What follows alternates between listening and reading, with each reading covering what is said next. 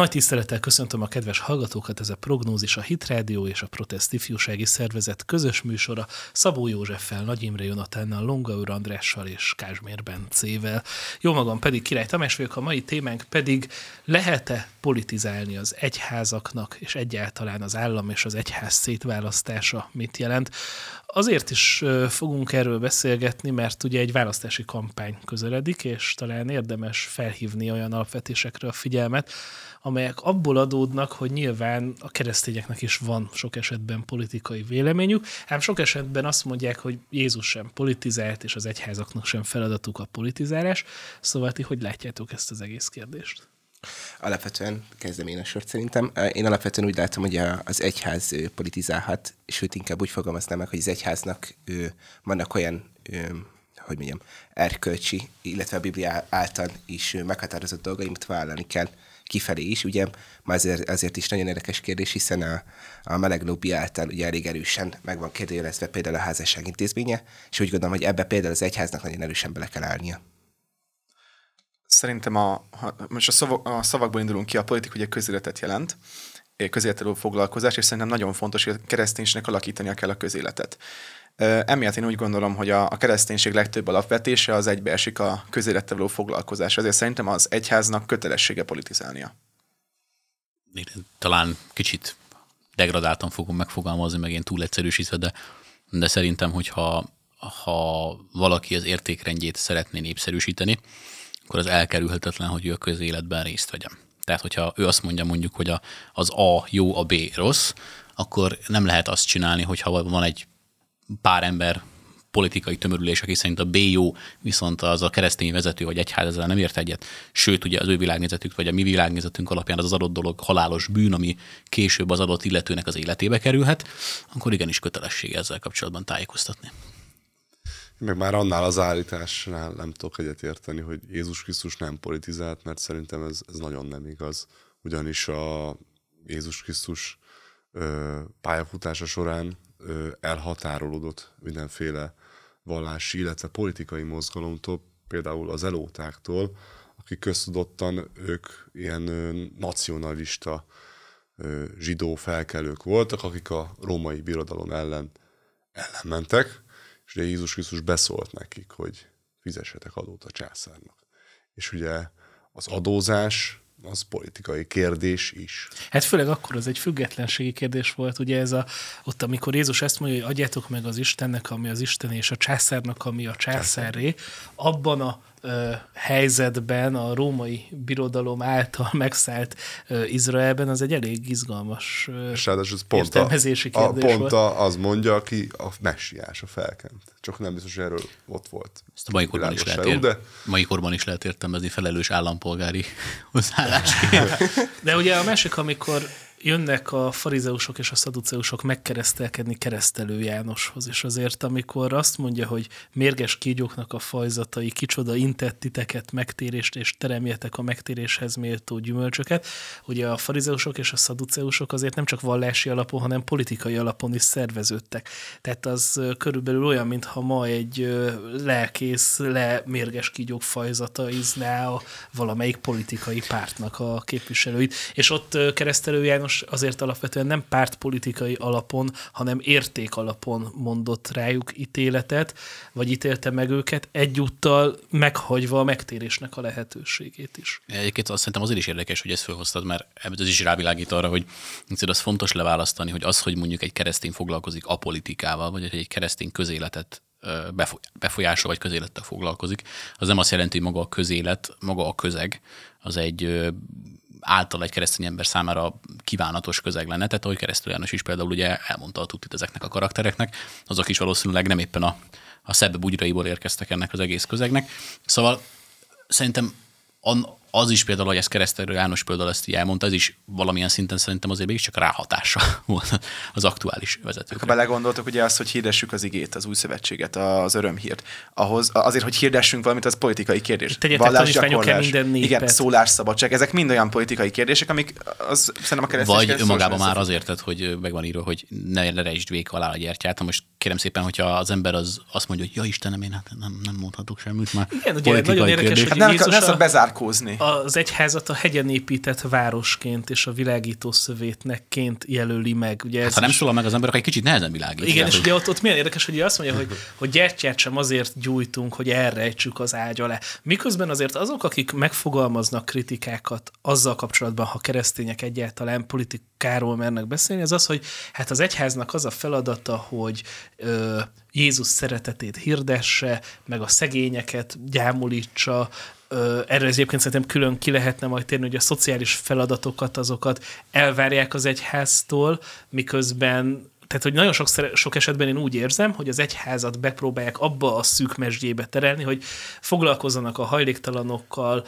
a különböző szegény emberekkel, és ez tényleg fontos Igen, feladat, igen. de ne legyen véleményük a politikáról. Pontosan, és szerintem ezáltal bepróbálják az egyházakat olyan irányba terelni, ami viszont ö, egészségtelen, még társadalomra nézve is, hiszen a, a, alapvetően az egyházaknak van meg az a erkölcsi tartásuk, az a, az a gondolkodásmód, ami egy pozitív irányba szerintem elvihetne egy kultúrát, egy társadalmat, na már, hogy ezeket leegyszerűsítjük, és azt mondjuk, hogy csak a szegényekkel foglalkozatok, jó nektek az, akkor egyszerűen kiüresedik maga az egyház is kifelé, hiszen csak azt csinálják, és nem foglalkoznak semmi mással. Meg nekem most lehet, hogy csak én emlékszem rosszul, de nincs olyan a fejemben, amikor Jézus karitatív tevékenységet végzett volna olyan formán, hogy, hogy ételt osztott volna a szegényeknek, nyilván megsokasította a kenyere. Hát, de a saját maga formájában ezért ezt így megtette. Igen, ez meg, de, de, de ott sem az volt, hogy a Neki nem a kellett gyűjteni, ő megszaporította. Volt olyan, hogy vak koldulással foglalkozó embert meggyógyított,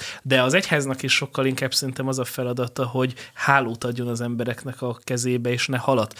Például a mi egyházunkban, a hídgyülekezetében azért nagyon sok lecsúszott, kábítószerfüggő, alkoholista ember az meg tudott változni, és nem az volt, hogy elkezdtük termelni magunk körül az alkoholistákat, meg a drogosokat, és ilyen bentlakásos intézményeket állítottunk fel nekik, Nagyra ahol megkapták, de igen, tehát így megkapták a, volna a kannásbort, meg a, egy napi adagot, meg egy kis ételt, meg az egyház kapott volna sok szociális támogatást, és akkor de jó, hogy ezek nekünk itt vannak, hanem ezek az emberek meg tudtak változni tömegével. És szerintem ez, ez sokkal nagyobb érték, mint egy ilyen, tehát megváltoztatni valamit, mint felszíni, meg tüneti kezeléseket végrehajtani. És nem a karitatív tevékenységet degradálom, mert arra igenis szükség van, meg mi is erre nagy hangsúlyt helyezünk, támogatjuk, és nekem nagy öröm, hogy most például a karácsonyi jótékonysági akciónk során néhány nap alatt több mint 10 millió forintot sikerült összegyűjteni a kertalapítványa közösen ugye az özvegyek és árvák támogatására, ami szintén egy bibliai dolog, de hát azért elég fura lenne, ha így belennénk abba a mesdjébe terelve, hogy mi adjunk ételt a hajléktalanoknak, és egyébként meg ne legyen véleményünk semmiről. Én egy kicsit megközelíteném ezt a kérdést, egy most nagyon csúnyán fog hangzani, de egy csöppet szekulárisabb szempontból, ugyanis azt is szerintem fontos kiemelni, hogy ez nem feltétlenül csak arról szól, hogy akkor most a kereszténységnek milyen a viszonya a politikához, hanem arról is szól, hogy, hogy alapvetően ugye mostanában sokat emlegetjük a demokráciát, meg az ezzel kapcsolatos ilyen magasztos kifejezéseket, meg a sajtószabadság, meg mit tudom én, ami már háromszor meghalt Magyarországon, tudjuk. Tehát, hogy az szokásos különböző aspektusai a nyugati demokráciának, Viszont az egyik alaptézise egy ilyen berendezkedésű országnak az az, hogy mindenki hozzászólhat a közélethez. Na most én szeretnék egy olyat kérdezni, hogy egy keresztény ember, vagy egy keresztény egyházi vezető az miben kevesebb, mint az átlagember. Mert azt attól még, hogy ő keresztény, egy kicsit olyan az érzésem ez az egész kérdéssel kapcsolatban, hogy azért, mert keresztény mondjuk egy egyházi vezető, vagy azért, mert keresztény egy ember, és ő ez alapján neki van egy világnézete, a társadalom szeretné elhitetni, hogy emiatt neki kisebb értékű a véleménye, és ő maradjon csöndbe, ő neki foglalkoznia kell azzal, amit a, ők, meg, ők, hogy mondjam, jónak látnak, hogy te is mondtad, hogy a karitatív tevékenységek, meg nézzenek szépen, meg szeressenek mindenkit, meg minden.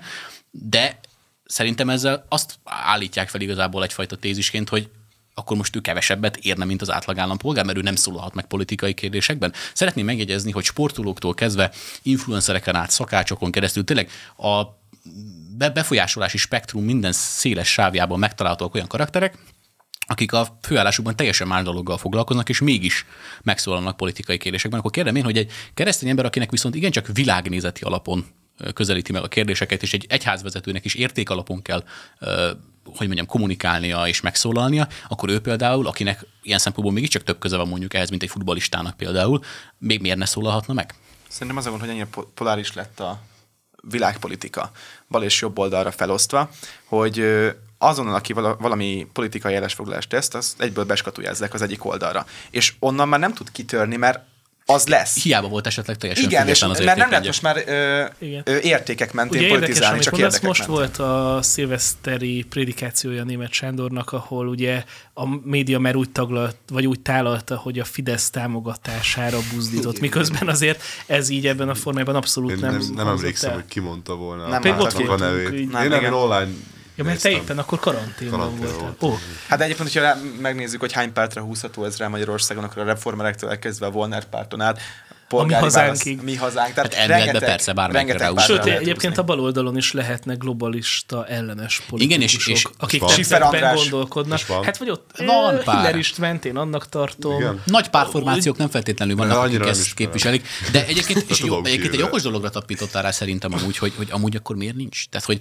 ha, akkor e, valaki esetleg, ha tényleg így gondolkodik, hogy akkor ezek egyértelműen jobboldali értékek, akkor jól lenne elgondolkodni, hogy, hogy nem lehetne tenni valamit, hogy mondjuk egy, egy átlagos keresztény közösség, egy, egy keresztény emberhez szintén szólni lehessen mondjuk akár a baloldalról is. Mert én nekem rengeteg ismerősöm van például, aki egyébként baloldali módon gondolkodik, tehát hogy szociális, szociális szempontból, gazdaságilag, stb. A gazdaságban én már vitatkozni, de például szerintem a, a szociális háló szempontjából a klasszikus szociáldemokrata alapelvek nem rosszak. Nem a mostani progresszívre, nem az alapjövedelemre és feltétel nélküli bérre, meg egyebekre gondolok. Szerintem az volt a probléma, hogy a liberalizmus az győzött, legyőzött minden más eszmét.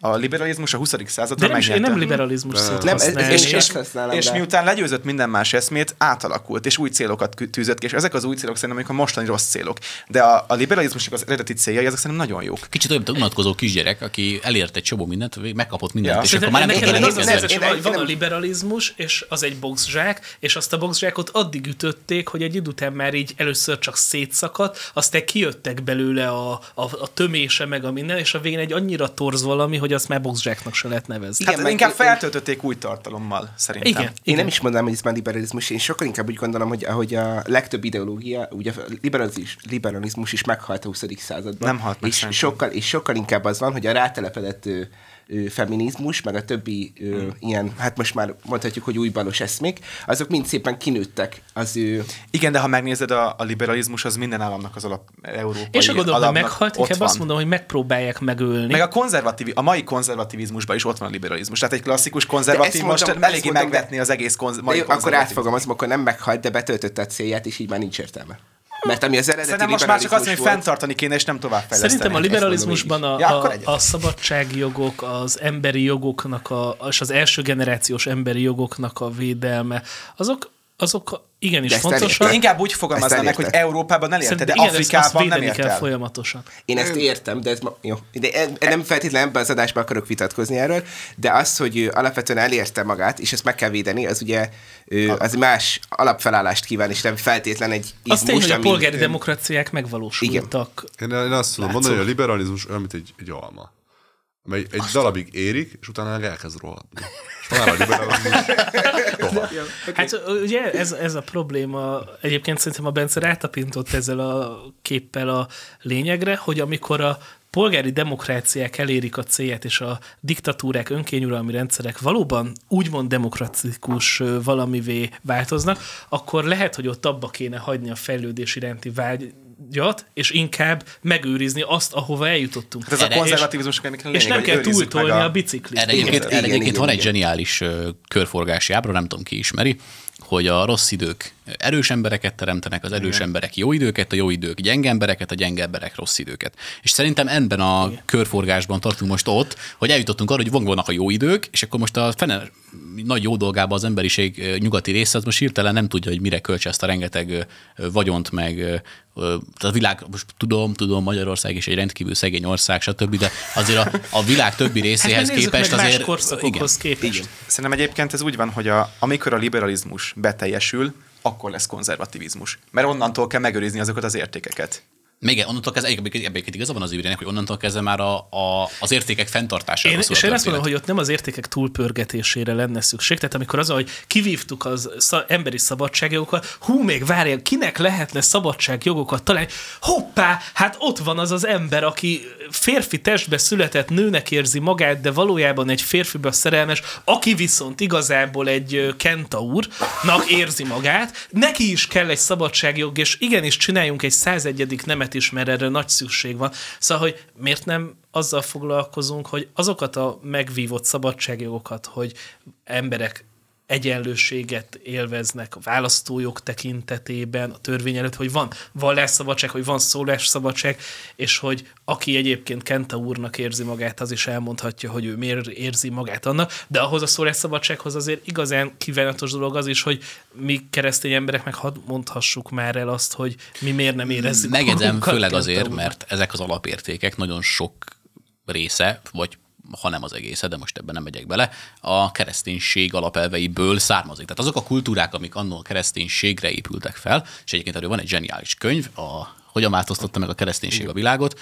Ha valakinek ez a téma az részletesebben érdekli, nyugodtan olvas el, de most nem megyek bele részletesen. fontos könyv. De, de rendkívül alapmű. Arról egyébként itt a rádióban volt is egy sorozat, hogy minden fejezetéről készült egy beszélgetés. Lehet, hogy azt újra műsorra is kellene tűzni. Hasznos mert lenne egy egyébként, mert fő, fontos- főleg most a mostani korszakra nézve, tehát hogy alapvetően a, a, szólásszabadság szerintem például olyan alapvető jog, ami például bárkit megillet, és bárkinek megvan a joga, hogy védje, függetlenül attól, hogy most az illető az hindu, kerekfejű, laposfejű, tudom is én mi az. Lapos földhívő. Igen, de még azokat is. Tehát, hogy, Igen, tehát, igen. Hogy, hogy, tehát most, tudom, hogy most nagyon abszurdul hangzik hirtelen, meg főleg, hogy én nagyon szeretem sokszor savazni a lapos földhívő barátainkat, de alapvetően a, a, az, hogy valakinek van joga elmondani a véleményét, azt szerintem ez olyan alapvető emberi jog, ami most független attól, most, most Istenem, ha valaki még keresztény vezető, még ő is megteheti. Tehát, hogy, hogy nem, nem, nem, nem látok olyan alapvető felállást, amikor a, a, a ne illetné meg ez a jog mondjuk egy keresztény vezetőt. Kiemelném azért, hogy nekem is azért vannak természetesen ízlésbeli határok, amiket majd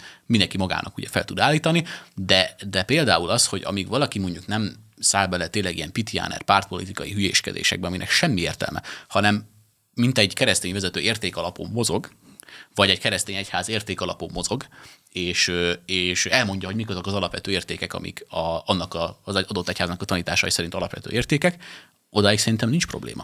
Én egy kicsit ö, fokoznám, amit mondasz, mert én úgy gondolom, hogy amikor olyan változások mehetnek végre, végbe egy országba, ami a következő generációkat is meghatározza, ilyen volt ugye a, a migráns kérdés, de ilyen a melegházasság kérdése is, hogy ő, akkor viszont szerintem meg, hogy mondjam, most ez lehet, hogy csúnyán hangzik, de valami szinten erkölcsi kötelessége is egy vezetőnek, és nem, szóval, hogy minden Igen, csak vezetőnek azok, akik kritizálják ezeket a kijárásokat, ők azt mondják, hogy a migráció is, illetve a homoszexuális vagy azonos neműeknek a házassága is áll probléma. És hogy ez valójában nem is probléma Magyarországon, mert miért nem beszélünk a szegénységről, a korrupcióról, a gyermekéhezésről és az emberi jogok sárba tiprásáról. De Hát aki- az maradjak, hogy nem rajtuk múlt, hogy ez nem probléma Magyarországon. Mert ugyanazok a politikai erők, amik az ő oldalukat képviselik más nemzetekben, más országokban, más állami berendezkedésekben, ott már eljutottunk arra a pontra, hogy egy keresztény vezető nem az, hogy le lesz szólva azért, mert vélemény nyilvánít, hanem egyszerűen, ha kimondja azt, hogy a melegházasság bűn, akkor börtönbe fog kerülni.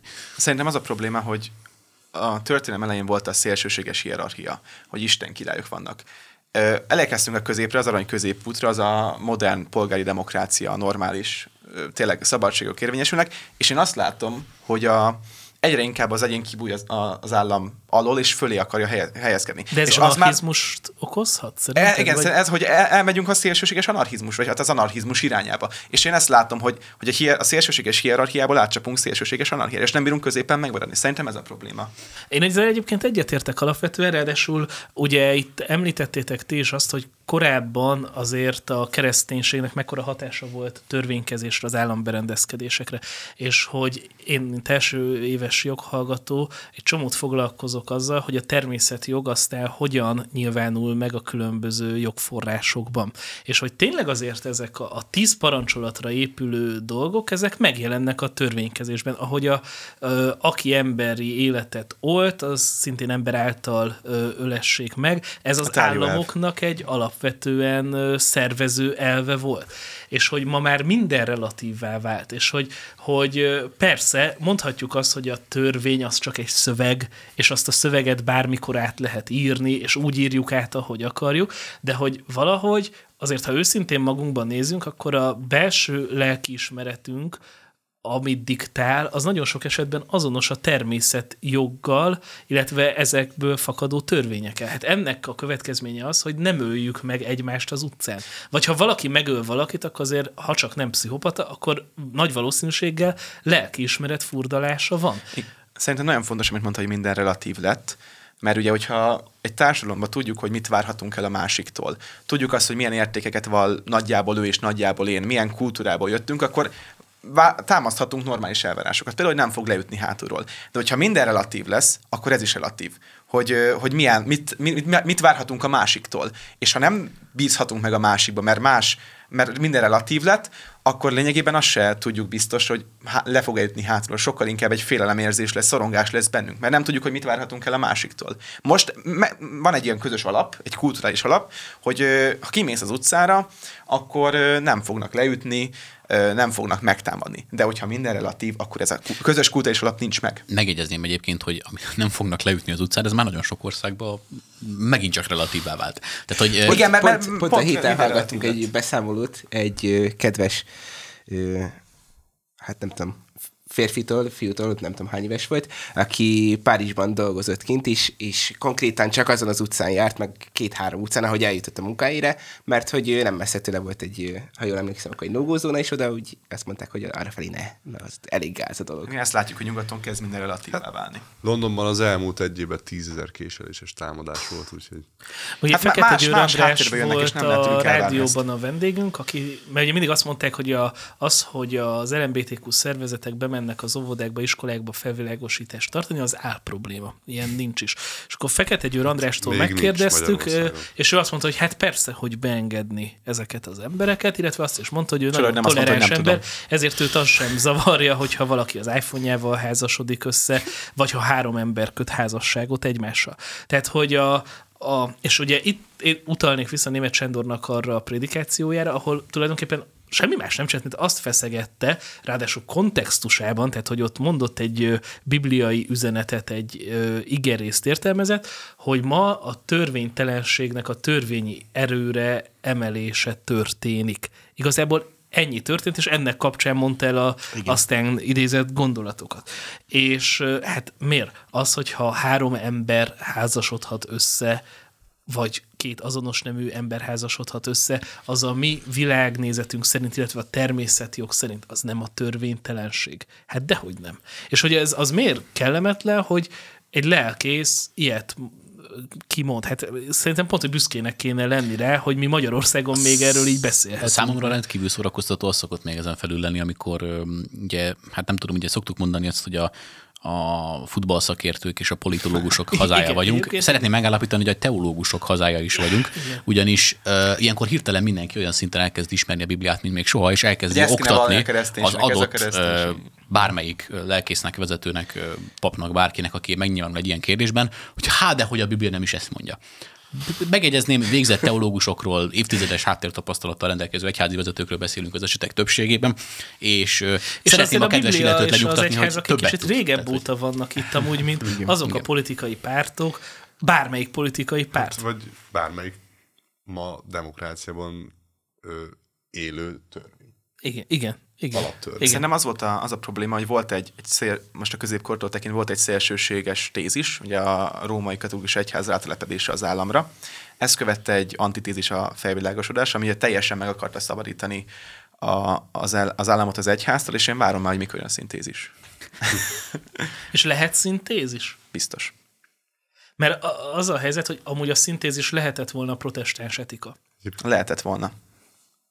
Nem? De szerintem simán lehetett volna a protestáns Tehát etika. a, az, hogy a, Igen. a, nyilván ne legyen a, az állam vezetője Pontifex Maximus, Igen. mert ezzel azért egyetértek. Persze, szerintem persze. az nem egy, jelenleg az nem egy egészséges dolog. Ha Jézus Krisztus visszajön, akkor majd nyilván ezt majd úgy tárgyaljuk. De hogy azt, azt én sem tartom jónak, hogy a pap az egyben országvezető is legyen, és ezek a szinkretista államok nem is működnek jól. Hát nézzük meg Iránnak az esetét például, ahol még mindig a valási vezető diktálja a feltételeket. De itt szerintem van egyébként egy nagyon fontos aspektus amúgy, amit talán még nem érintettünk, hogy a, akkor várhatjuk el egy egyháztól ö, azt, hogy ne foglalkozzon politikával, ha nem olyan kérdéseket érint, amik az ő asztalára tartoznak. Most beszélek itt mondjuk erkölcsi kérdésekről, világnézeti kérdésekről, stb. Na de már most ez önmagában majdnem, hogy lehetetlen, mert uh, én nem tudok szerintem egyetlen olyan szakasz sem mondani a világtörténelem folyamán, amikor egyszer vagy kétszer, vagy sok esetben sokkal többször nem érintkezett erkölcsi, világnézeti, vagy akár alap emberi értékekkel. Sokkal benne, hogy az egyháznak ilyen korrektor szerepe kéne legyen, hogy, hogy amikor a politika kileng, akkor az egyház így helyre és, és most is azért fontos azt is figyelembe venni, hogy most már nem csak arról van szó, de ezt már annyiszor elmondtuk, de elmondjuk még egyszer, hogy már nem arról van szó, és ezt elmondtuk korábban is, hogy nem arról van szó, hogy a, a, most akkor arról beszélgetünk, hogy milyen ö, TB támogatások legyenek, vagy hogy ö, milyen legyen az államberendezkedés. Több kulcsos, hogy az egy igen, kulcsos adó stb. stb. Hanem, hanem, hanem olyanokról beszélünk, olyanokról, hanem olyanokról kell beszélgetni, hogy, hogy de várjál, most további szem, tehát most nem arról beszélgetünk, hogy a melegházasság az legális legyen, vagy ne, vagy hogy bűn vagy nem bűn, hanem már arról beszélünk, hogy beszélhette valaki arról, Igen. hogy most bűn vagy nem bűn. Mert őszintén szóval én az a karakter vagyok, és, és mondom, ezért is meg lehet kövezni, mert biztos van a rokon világnézeti társaságon valaki emiatt megkövezne, de hogy engem nem igazán érdekel, hogy ö, ö, most akkor a melegek mit csinálnak a magánéletükbe. Az államberendezkedés kapcsán is tudok, hogy mondjam, néha szélsőséges nézetekre folyamodni, és ilyen, én szeretek liberális lenni sok kérdésben, de ezeket a vonalakat már rég átlépjük. Itt már nem arról van szó, hogy akkor most mit szabad, hanem azt, hogy a másik oldalnak, azaz a keresztény oldalnak például esetek többségében mit nem szabad. Ugye eszméletlen hogy egyébként, hogy milyen abszurd állításokra kell, úgy, mint a bólogató János bólogatni, hogy hát ő most egy csillár. Hát bizony, ő egy csillár. Mr. Csillár, és akkor úgy kell szólítani a boltba. Tehát Most olyan, olyan abszurd állításokat kell. láttátok-e, hogy Budapesti gimnáziumban nem lehet használni a kezit csókolom kifejezést. Moritzban? És pont a, azt hiszem, és azt pont a Móricz Zsigmond, aki rengetegszer használja Igen. a regényeiben és a novelláiban a kezét csókolom kifejezést. De, de amikor már ezek vannak az asztalon, akkor már nem lehet azt mondani. Nem, bocsánat, csak végigmondom azon hallgatói kedvéért, akik nem ismerik. Tehát a Móricz, ezek szerint a Móricz Zsigmond gimnáziumban nem lehet a kezét csókolom kifejezést használni, mert hogy az nem elég gender semleges. De egy fiúnak nem lehet megcsókolni a kezét, csak kérdezem. Hát de nem az inkább a kérdés, hanem hogy ez Magyarországon miért van így? Mármint, hogy Hát általában... Ez egy jó pár száz éves szokás. És gondoljátok bele, hogy hát azért a Moritz Zsigmond gimnázium az egy elit gimnáziumnak hát számít, ahonnan egyik, a, a jövőnek a döntéshozói, ö, politikai, gazdasági, kulturális elitje fog nagy valószínűséggel kikerülni. Ez kb. mint a Fazekas gimnázium, nem? Meg hát a Fazekas az tanulmányilag, ez meg inkább ilyen Ilyen presztízs, presztízs, és akkor majd tehát, hogy miközben a miniszterelnök meg ugye az Angela Merkelnek meg mindenkinek kezet csókol, szóval, hogy érezhetjük azért ezeket a, a kontrasztokat, és hogy, hogy ebben a helyzetben, hát nehogy már ne lehessen. Ugye még egy, ide egy gondolattal kitérnék, hogy sok esetben azt is megkérdezik, hogy a hitrádióban miért van szó politikáról. És szerintem ez egy nagyon fontos kérdés, és egy izgalmas vita, hogy a hitrádióban a mai napig többségében vannak a hitéleti műsorok.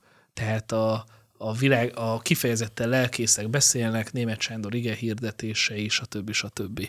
És hogy egy nap nyomunk négy órányi közéletet a 24-ből, négyet. amiből ugye több kikerül a YouTube csatornákra, ami alapvetően azért kifelé szól. De hogy ez, ez, ez, ez, ez szerintem kutya kötelességünk, hogy foglalkozzunk közélettel is keresztényként. Reflektálnak arra, amit mondtál a Moritz Zsigmondos sztori, szerintem az látható, hogy leépítik az illemet. És én kezdem azt hinni, hogy a, a modern feminista mozgalmak mögött férfiak vannak. Hogy ne kelljen illedelmesnek lenni a nőkkel. Ne, ne kelljen hogy Igen, de legyenek a férfiak is olyan jogai, hogy, hogy azért ne kelljen neki előrengedni a hölgyet. Tehát szerintem ez a probléma, hogy le, hát, leépítik teljesen az Nem azért, de aki nem engedi előre a hölgyet, az bunkó. Ez, ez teljes mértékben egy és, te, és te még így gondolod. és gondold el, hogy mondjuk... Szerintem ha... a feminizmus előtt is létezett illem. Tehát a hölgyeket már, már nagyon régen, a középkorban Persze. is nagy tiszteletre veszte. Szerintem a feminizmusnak is. is lehet helye. Tehát én abban is hiszek, hogy van helye, csak nem Európában, hanem mondjuk Afrikában. dolgozzon. Igen. Meg én azt mondom, amit az Imre, hogy, hogy most már nem Európában van a helye a feminizmusnak, mert itt elérte a célját, hanem menjen tovább. Igen, és nem kell túl, túlfejleszteni a feminizmust. Az arányok érdekes még, hogy nyilván azzal se értenék egyet, hogyha egy lelkész pap mondjuk a szószékről csak politizálna. De hát az, hogy világnézeti alapon értelmez eseményeket, és szerintem az még fontos, hogy ne pártpolitikát nyomjon. Tehát, hogy szerintem ezer dolog van, amiben a fidesz mi nem értünk egyet, nem? Hmm, meg. Hajhaj.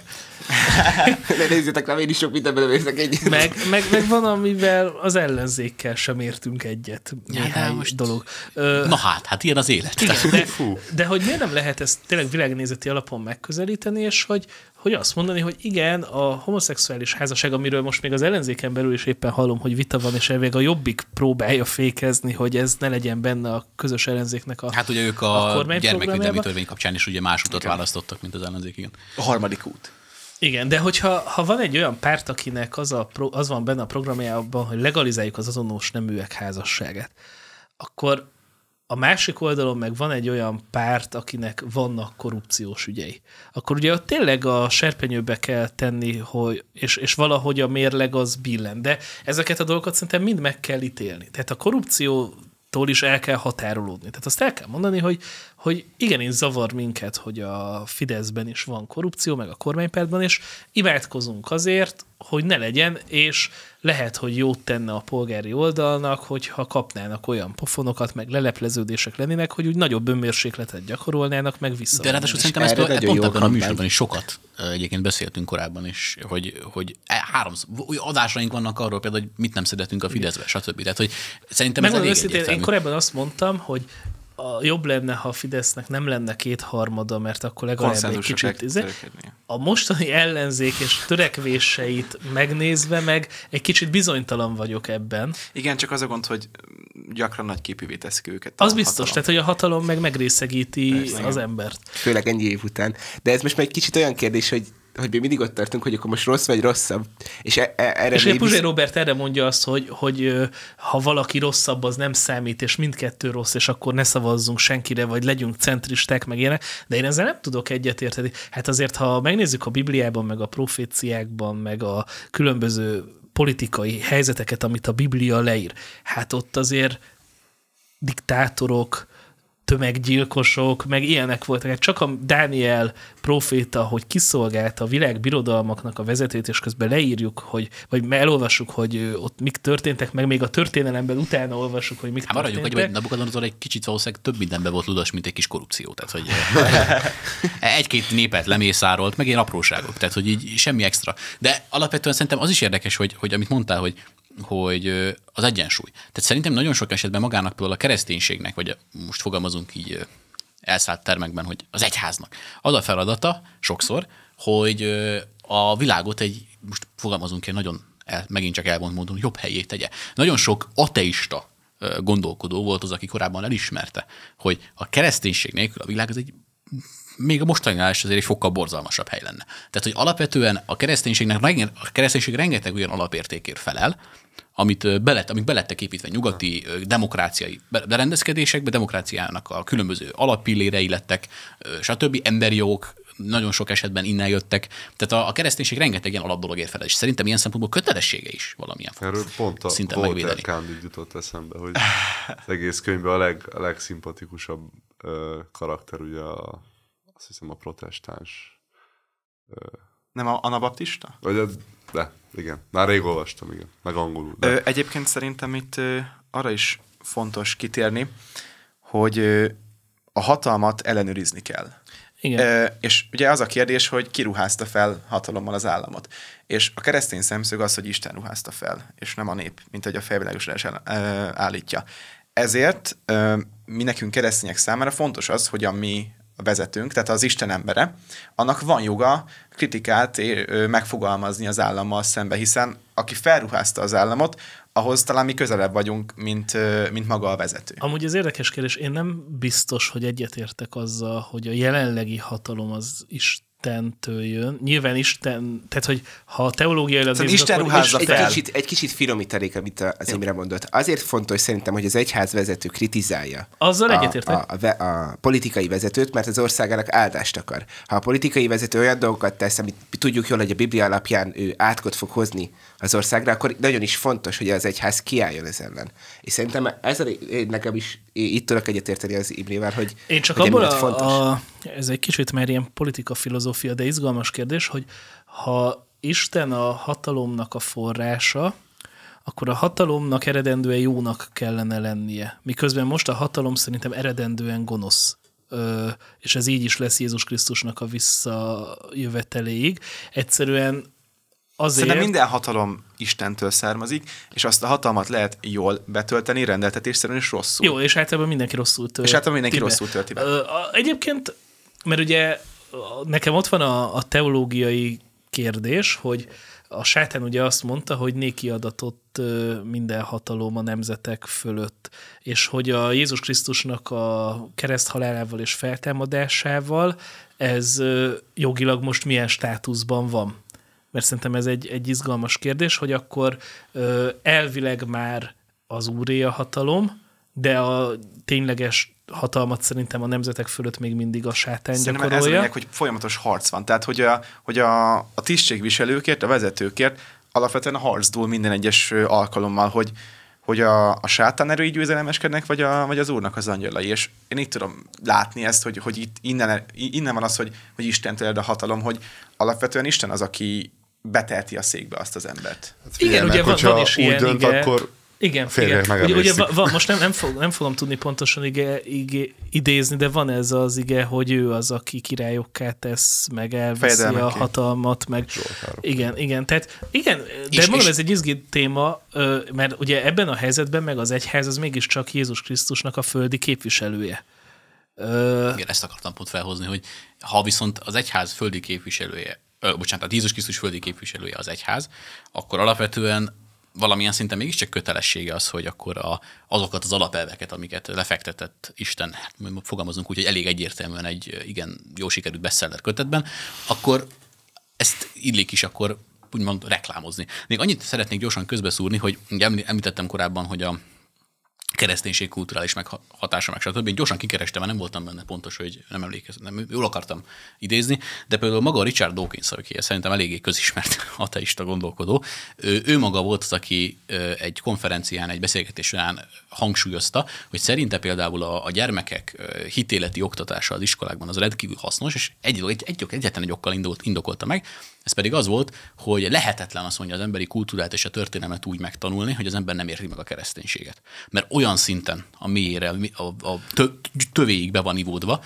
és mondta, hogy, hogy ö, konkrét, sőt úgy, úgy is fogalmazott, hogy az angol irodalmat sem lehet úgy tanulni, hogy a kereszténységgel ne érintkezne az ember. És ezt egy olyan ateista filozófus fogalmazta meg, aki aktívan kritizálja a kreacionizmust, a teremtés elméletet, és már ő, és ő is elismeri azokat az alapelveket, azokat az értékeket, amit a kereszténységnek köszönhet. És nem tudom, hányan emlékeztek rá, mert szerintem még fiatalabbak voltatok, bár lehet, hogy érintettek voltatok, amikor a Fidesz kormány bevezette a hit és erkölcstanoktatást, hogy ott micsoda hisztit levágtak amiatt, hogy ez hogy Pedig nagyon lehetséges.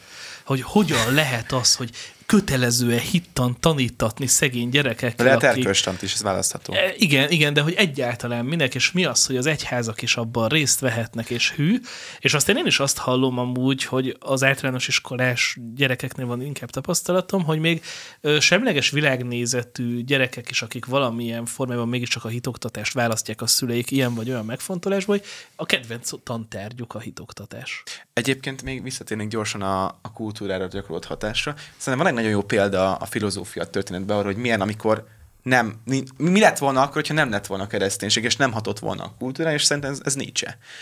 Ugye Nietzsche akarta teljesen kivenni a kereszténységet a, a világba, és mit látunk? Azt látjuk, hogy egy ilyen emberközpontú, az erősebb dominálja a gyengébbet, és szerintem ez egy olyan világ kép, amit még a mai modern liberálisok se tudnának Egy elfogadni. lelketlen anarchista világkép. Igen, és, és ahol a vágyak uralkodnak, ö, És az vágyak, ösztönök. És az ösztönök. És, és szerintem Kíváncsi pont ez a lényeg, hogy a az kereszténység hozta ezeket. a, a, a kilúgozott ösztönök.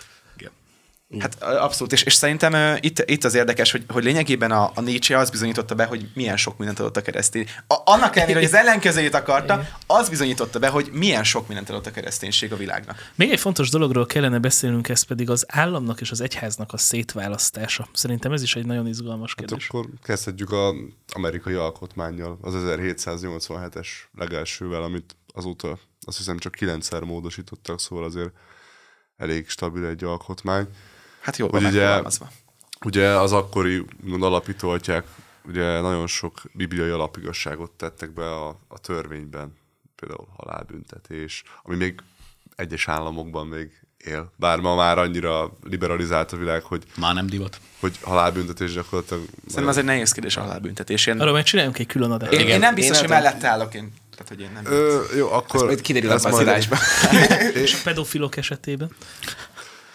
Én, én, én, én durvábbat javasolnék, de mindegy, mindegy is. Ö, mit akartam ezzel mondani? Tehát, hogy nézzük, nézzük meg, Hogy hogy, hogy, hogy, hogy, hogy, milyen, hogy milyen erős egy alapvetően egy társadalmi közeget létre tudott hozni egyetlen egy alkotmány. És, és most, ahogy és ezeket próbálják kiverni, ezeket És, az és, és, és most van. Amerikában gyakorlatilag anarchia. Igen, csak Hogy ez megint az az, hogy alapokat attól, hogy bibliai tenni. érték van egy alkotmányban, az még nem az állam és az egyháznak a szoros összefonódása. Abszolút nem. Az, hogy valaki... én, én inkább értékközösségnek nevezném, hogy az, hogy a kereszténység alapértékeiben benne vannak alapvető emberi értékek, az, az most, bocsánat, hogy ezt kell Hát, hogyha mondanom, de onnan származik, akkor nyilván hogy ez, benne van. ez így van és kész. Tehát, hogy ezzel de nem has- nem, és- mert a természet is onnan származik. Igen, tehát hogyha, És- hogyha és most ezért- a Bibliából ezért- származik, akkor nehogy már a Bibliát kérjük számon, hogy, hogy miért. Tehát, hogy Szerintem ezért is hamiskás egy kicsit ez, hogy a keresztények nem fo- ö, foglalkoznak politikával, mert ez azt jelenteni, hogy mi, ö, mint ahogy a definíciókat megpróbáljuk, hogy van eleje és vége. Miközben maga az, hogy az ember létezik, meg ahogy kommunikál a többiekkel, az inkább egy folyamat, és nem egy behatárolható kezdet is vég is, és ezért szerintem nagyon fontos ez, hogy az, egyhá, az, hogy az embert nem lehet úgy szétsorolni, hogy van az erkölcse, van a közélettel foglalkozó személyisége, hanem ez összetartozik. És ezért az egyháznak szerintem ő, fontos, hogy szerep legyen a politikába, hiszen az embereknek is szerepük van a politikába, és a, az emberben összeér a kettő. Hát igen, mert ugye nem nehéz különválasztani az erkölcsöt és a politikát. Hát, hogyha valaki azt vallja erkölcs, tehát hogy úgy gondolja, hogy a, a gyilkosságért halálbüntetéssel, mert úgy látja, hogy ez a jogos tárgyalójáv alapján ez a jogos büntetés, akkor nyilván azt nem fogja képviselni, hogy, hogy akkor ö, tiltsák be a halálbüntetést. Ellenkező esetben is így van. Tehát szerintem ez nyilván összefügg a kettő, mert, mert hogy valaki, ez az emberek így politizálnak, hogy az erkölcsük alapján, az erkölcs mentén, vagy, vagy a nem erkölcs mentén, attól függ. Rendkívül fontos egyébként a szétválasztás, és szerintem több okból is. Arról is beszéltünk korábban a prognózis valamelyik adásában, hogy, hogy a, hogy mondjuk mit tudom én, a keresztény demokrácia kifejezés, meg az ilyen sokat haigált koptatások, azok sok esetben miért kontraproduktívak inkább, mint mint sem hasznosak, vagy hogy miért jogosak, vagy nem jogosak. Ezek lehetnek vitatárgyai, meg kérdéstárgyai, viszont, viszont szerintem azzal, hogy egy keresztény, vagy egy, vagy egy egyház, vagy egy egyház vezető állást foglal egy kérdésben, a, amit tegyük fel mondjuk éppen politikai, ez nem azt jelenti, hogy nem lenne szétválasztva esetleg az állam és az egyház. Ugye nagyon komoly történelmi, meg egyházpolitikai, meg mindenféle mély vitákba, meg elemzésekbe lehetne belemenni azzal kapcsán, és ezt nem én fogom megtenni, mert nem vagyok se történész, se filozófus, hogy a történelem folyamán hol valósult ez meg, hol nem valósult meg, volt-e pozitív, negatív hatása, stb. Tehát ez egy nagyon mély kérdés, de szerintem azért az alapvető tézis, hogy, hogy ne legyen egyben, tehát hogy azért legyen a kettő az külön,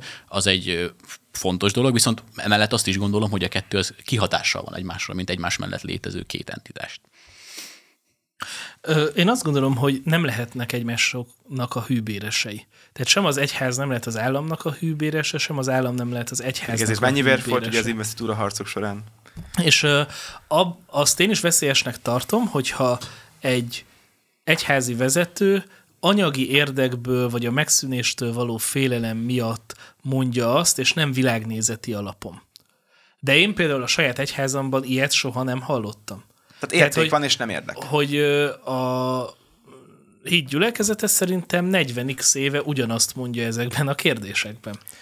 És az zseniális, hogy nekem van egy ismerősöm, aki pont ebből az oldalból kritizálta, hogy hogy hívják, hogy egyháznak csak evangéliumot kéne hirdetni, mert hát ugye, hogy hívják, ez a feladata, meg mit tudom, és akkor nyomta a szöveget, és akkor ez jutott pont eszembe, amit mondtál, hogy ja, mert az volt a kritika, legfőbb kritika, hogy hát mert elfogadott az egyház pénzt az államtól. És így gondolkodtam, hogy oké, de olyan dolgokra fogadta el, ami... Ráadásul ugye itt Ez is... nem szó- egyház- szóval nem egyház az én egyház- dolgok voltak. Én egyház felfogásomban tényleg az van, hogy a papnak és a lelkésznek ne az állam adja a fizetését, hanem amúgy a hívők. Igen. Tehát, hogy hogy, és ilyen szempontból mi szerintem egy szerencsés helyzetben vagyunk, mert nagyon nagy lelkű támogatói vannak az egyháznak, és nem vagyunk rászorulva az államnak a könyöradományaira. Mert az is egy méltatlan helyzet, és ha az állam utána még el is várja, csak szerintem a balliberális oldal jelenleg ezt túl misztifikálja. Tehát azért az egyházak azok önmagukat is a hitéleti tevékenységüket jobb esetben el tudják tartani, legalábbis mi biztosan. És én nem nagyon nehezen tudom azt elképzelni, sőt nem tudom elképzelni, hogy német Sándor az a típusú ember lenne, aki hagyná, hogy oda telefonáljon neki Rogán Antal, vagy Semjén Zsolt, hogy most hétvégén arról kell beszélned, hogy mit Bálám szamara, és annak kapcsán le kell vezetned, hogy a Szamára nem fetó. tudom, hogy a Má- Márkizaj Péter a, szamár. És Szerintem akkor, ö, nagyon jó, amit nagyon Aki hasznos, megszólal. fontos az, hogy mond, amit mondtál, hogy 40 éve ugyanazt vallja, vagy ezt a Jóci mondta, mindegy. Tehát 40 éve ugyanazt ö, vallja az egyház, és ö, szerintem nem az egyház változott, hanem a politika. Hiszen régen, régen ugye ez alapértékek voltak, hogy a, az erkölcs az egy alap volt. Az, hogy a, mondjuk mit tudom én, a homoszexualitások, homoszexuálisok nem házasodnak, az egy alap volt. És az egyház az maradt ezen. Ők nem mozdult ki be a hanem az az állam ment közelebb az egyházhoz. Miért történtek ilyen párfordulások, hogy amíg régen baloldaliak voltatok, Igen, most jobboldaliak lettetek? Na de hát... Akkor ugye- inkább elemezzük a Fidesz párfordulásait, a meg, Fideszét, a, meg a baloldal párfordulásait. Hát gondoljatok abba bele, hogy amikor kommunizmus dúlt Magyarországon, akkor azért mondjuk a mi egyházunknak a tagjainál tényleges retorziók voltak. Hát német Sándor feleségét elbocsájtották a gimnáziumból, és nem kapott munkát. Ö, Nem kaptak útlevelet, nem utazhattak szabadon. Utólag derült ki, hogy a szomszéd épületből állandóan lehallgatták őket, meg hogy állandóan kavartak körülöttük a különböző titkos szervek. Ugye a német Sándornak lett egy F dossziéja, és egy történész nálunk elmondta, hogy az F dosszié az, aki közvetlenül Kádárra, Jánosra, a Kádárnak a közvetlen hatalmára jelent veszélyt volt ezer ember ilyen az országban. Hát ebben a klímában természetesen ők azt szerették volna, hogy ez a rendszer, ez megszűnjön. Ők egyébként szerintem nem gondolták, hogy ez ilyen hamar meg fog szűnni, meg ilyen interjúkban el is mondják, hogy volt, hogy még kommunában gondolkodtak, meg minden, de keményen küzdöttek a rendszer ellen. Én visszanézegettem ilyen állambiztonsági iratokat. A kedvenc sztorim, amikor az állam és egyházügyi hivatalban így mondják nekik, hogy hát nem lehet így viselkedni, meg ennyi, bennyi, meg minden, és akkor a Sándor mondta, hogy maguk tulajdonképpen illegitimek, és, és minden rendelkezésük törvényellenes. Tehát, hogy ha De, valaki... de, azért, de, azért, de azért a Sándor volt az, aki ö, változott a politikai élethez. Tehát, hogy hogy, hogy gondolj bele, Ezek hogy ott egy kicsit nehéz a, a nagy hatalmasságai, a kommunista tisztségviselők, és, és akkor megmondja, hogy hát a maguk tevékenysége az tulajdonképpen ez törvényellenes. már már egy humoreszkbe illő. És, és akkor megtörtént a rendszerváltás, és nyilván a rendszerváltás környékén az akkori demokratikusnak tűnő pártokkal voltak kénytelenek, vagy akkor lehet, hogy még őszinte hit is volt bennük, szövetséget kötni. Ugye a rendszerváltást azért sok esetben széttrolkodták a különböző titkosszolgálatok, illetve most, ahogy derül ki egyre másra az akkori rendszerváltó szereplőkről, hogy ki kicsoda volt, az is egy nagy kérdés. Érdekes módon német Sándornak sem a ügynök aktáiból, sem a bármiből Neki nem másmilyen aktája volt, mint hogy előbb beszéltünk róla. Hogy, hogy, hogy bármi olyan dolgot tett volna az előző rendszerben. Akkor ugye jött a 90-94 közötti MDF kormány, akik akkor még ilyen hortista alapon ö, gondolkodtak a valláspolitikában, és ami nem történelmi egyház volt, az szekta volt abban az időszakban, így a hitgyülekezete is szektává vált. Hát értelemszerűen ebben az időszakban nem lehetett azokról a klasszikus konzervatív értékekről úgy beszélni, mert az életben maradásért kellett küzdeni. Akkor a hites az olyan szitokszó volt, mint mondjuk most a eh, nem tudom, most nem jut sem, a migráns. Scientológus. Ö, Vagy a de nem, am, tehát úgy képzeljétek el, hogy 90-94 között, ami most a migráns kampány, az akkor a hites kampány volt. Elveszik az emberek pénzét, tönkreteszik a családokat, és nem De és tudom, azért mai napig ugyanígy. De ugye ráadásul az, hogy ezeket a az is látszik ezekből az adatokból, meg aktákból, hogy a titkosszolgálat dolgozta ki az előző rendszerben ezeket a vádakat, a családellenesség vágyát, a vezetői befolyásnak a vágyát, a pénzt, és ezeket így szépen benyomták az akkori sajtóban, és a mai napig megmaradt. És ugye 98, ugye 94-ben jött az MSP-SDS nagy koalíció, És ugye nagyon érdekes, hogy itt már például, amikor korrupciós ügyek voltak, pont volt egy akkori korrupciós ügy, a Tocsik Márta nevű ügyvédnek az ügye, és ekkor tehát Hak Péter, aki ugye a gyülekezetünkben azóta is nagyon megbecsült személy, ő volt az, aki azt mondta, hogy az SZDSZ-nek ki kell lépnie a koalícióból, mert ezek a dolgok vállalhatatlanok. Tehát nem igaz az, hogy ők ö, a mindenkori széljárásnak megfelelően, pedig gondoljatok bele egy kétharmados, sőt lassan majdnem négyötödös kormány esetében, Hak Péter azt mondta, hogy ez vállalhatatlan.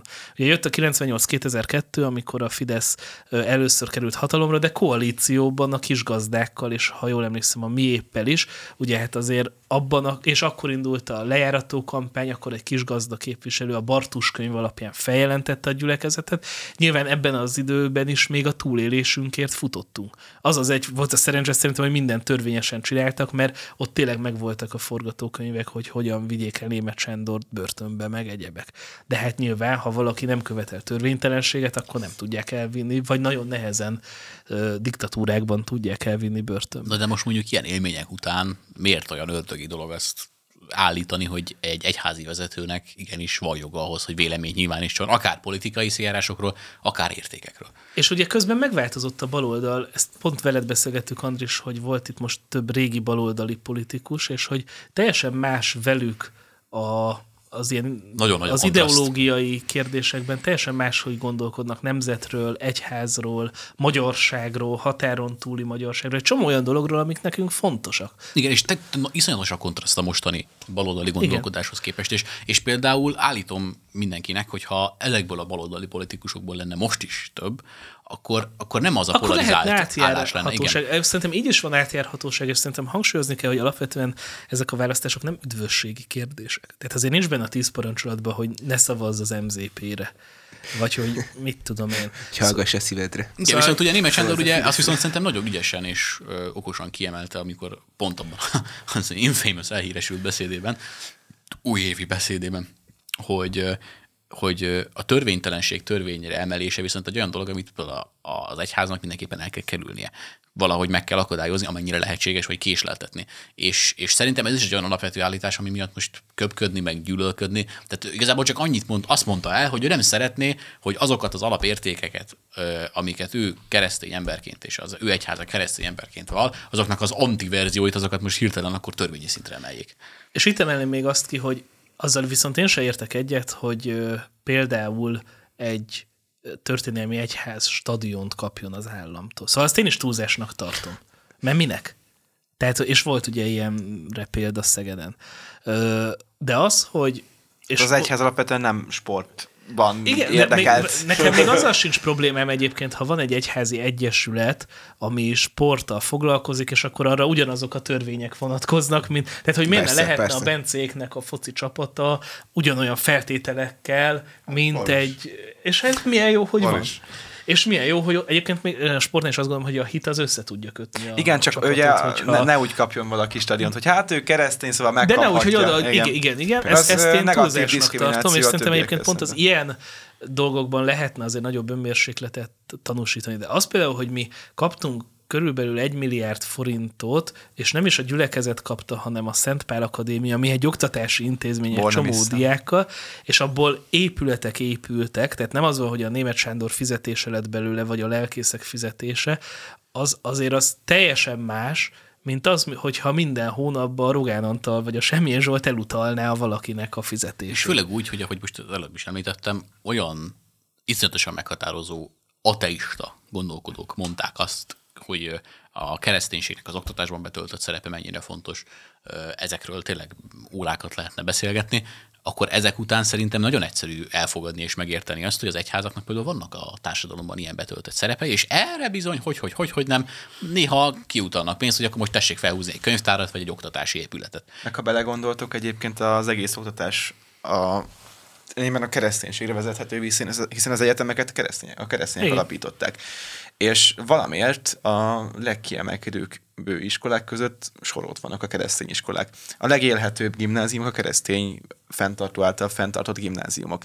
És ha megnézzük az eltének a történelmét, az is egy keresztény alapítású egyetem. Ugye Pázmány Péter alapította. Szóval mindenhol az Büszke egész... vagyok rá, hogy Szóval, ha, ha megnézzük, igazából a, a kereszténységnek akkor kulturális hagyománya van, hogy ezt nem lehet figyelmen kívül hagyni. Nagy szombati egyetem. Igen. Ö, Igen. la- lassan szerintem egyébként kezdünk időben lejárni, viszont most azt arra célzol, hogy lassan hagyjuk abba. De, de még egy utolsó kérdésnél feldobnék, és mindenkinek a véleményére kíváncsi lennék, hogy, hogy most ugye beszéltünk viszonylag hosszan a különböző aspektusokból, de ha, ha valamilyen szinten most röviden, most nem akarok mondatokba megszabni hány, hány mondatba, de hogyha röviden kéne megfogalmazni, hogy szerintetek miért kell, vagy nem kell, mondjuk eddig egyetértés volt abban, hogy kell foglalkozni az egyháznak politikával, hogy ha igen, akkor miért? Kezdjem én? Jó, ö, szerintem az egyháznak azért kell foglalkozni a politikával, mert az egyház mindig is itt lesz, a politika, hogy demokrácia vagy diktatúra van, az meg mindig változni, szóval ez változni fog elég valószínű, és emiatt az egyháznak van egy olyan társadalmi szerepe is szerintem, hogy kötelessége az országot a helyes irányba vezetni. Legalább olyan szinten, hogy az egyházi vezető néha így azt mondja, hogy figyeljetek srácok, ha erkölcsileg itt megborul az ország, akkor ebből nem lesz visszaút, csak lefelé. Szerintem azért kell beleszólnia, mert a hatalom szerintem Istentől ered, és az egyháznak a feladata az, hogy az úton tartsa az államot, imákkal, vagy akármivel, és, és emiatt szerintem nagyon fontos, hogy, a, hogy az egyház tényleg úton tudja tartani a, az országot, az államot, illetve szerintem nem lehet amellett elmenni, hogy a, a kereszténységen alapul a modern európai kultúra, és ilyen szempontból a kereszténységet kivenni az egy Nietzsche János államot fog szülni, ahol a totális anarchia fog uralkodni. És szerintem emiatt nagyon fontos, hogy a kereszténységnek legyen beleszólása, nyilván ne ők gyakorolják a hatalmat, de legyen ö, befolyása a hatalomra. Ö, Én, mondjad, Bence, Ja, bocsánat. bocs. Azt hittem, hogy ö, más szemszögből közelíteném meg ezt a gondolatot. Az elmúlt száz évben például az Amerikai Egyesült Államok ö, mérvadó volt, etalonnak számított gazdaságilag, kulturálisan, haditechnológiailag, stb. Na már most én azt nem szeretném, hogy Magyarországon olyan ö, dolgok történjenek, mint ami most megy Amerikában, hogy egyházvezetőket lecsuknak, a cukrász beperelik azért, mert nem akar egy homoszexuális párnak saját lelkiismereti szabadságából adódóan ö, tortát készíteni, ö, arra hivatkozva, hogy ő emberként tiszteli őket, de nem ért egyet a cselekedeteikkel, az bűnnek tartja, de emberként tiszteli őket, ezért ő ezt nem szeretné megtenni. Na már most, ha ez ott meg tud történni, és ö, akkor ez itt is meg fog tudni történni, hogyha nagyon erre fúj a szél. És ugye már Nyugat-Európát elérte ez a, ez a fajta szél, fuvallat, és remélem, hogy Magyarországra ez nem fog Móricz eljönni. Zsigmond gimnázium. Rom, á, sajnos a Móricz Zsigmond gimnázium. az első fúvallatok. Igen. Ö, mondjuk azon nem vagyok meglepődve. Igen. Ö, tehát, és én nem szeretném, hogy Magyarországon, és most így riogatnak, hogy nem, nem akarjuk a gyerekeiteknek re- nem váltó műtéteket reklámozni. Lehet, hogy ti nem akartok, de van olyan, aki akar. És ez tendencia Nyugat-Európában sajnos, és én ezt nem szeretném Magyarországon. Röviden.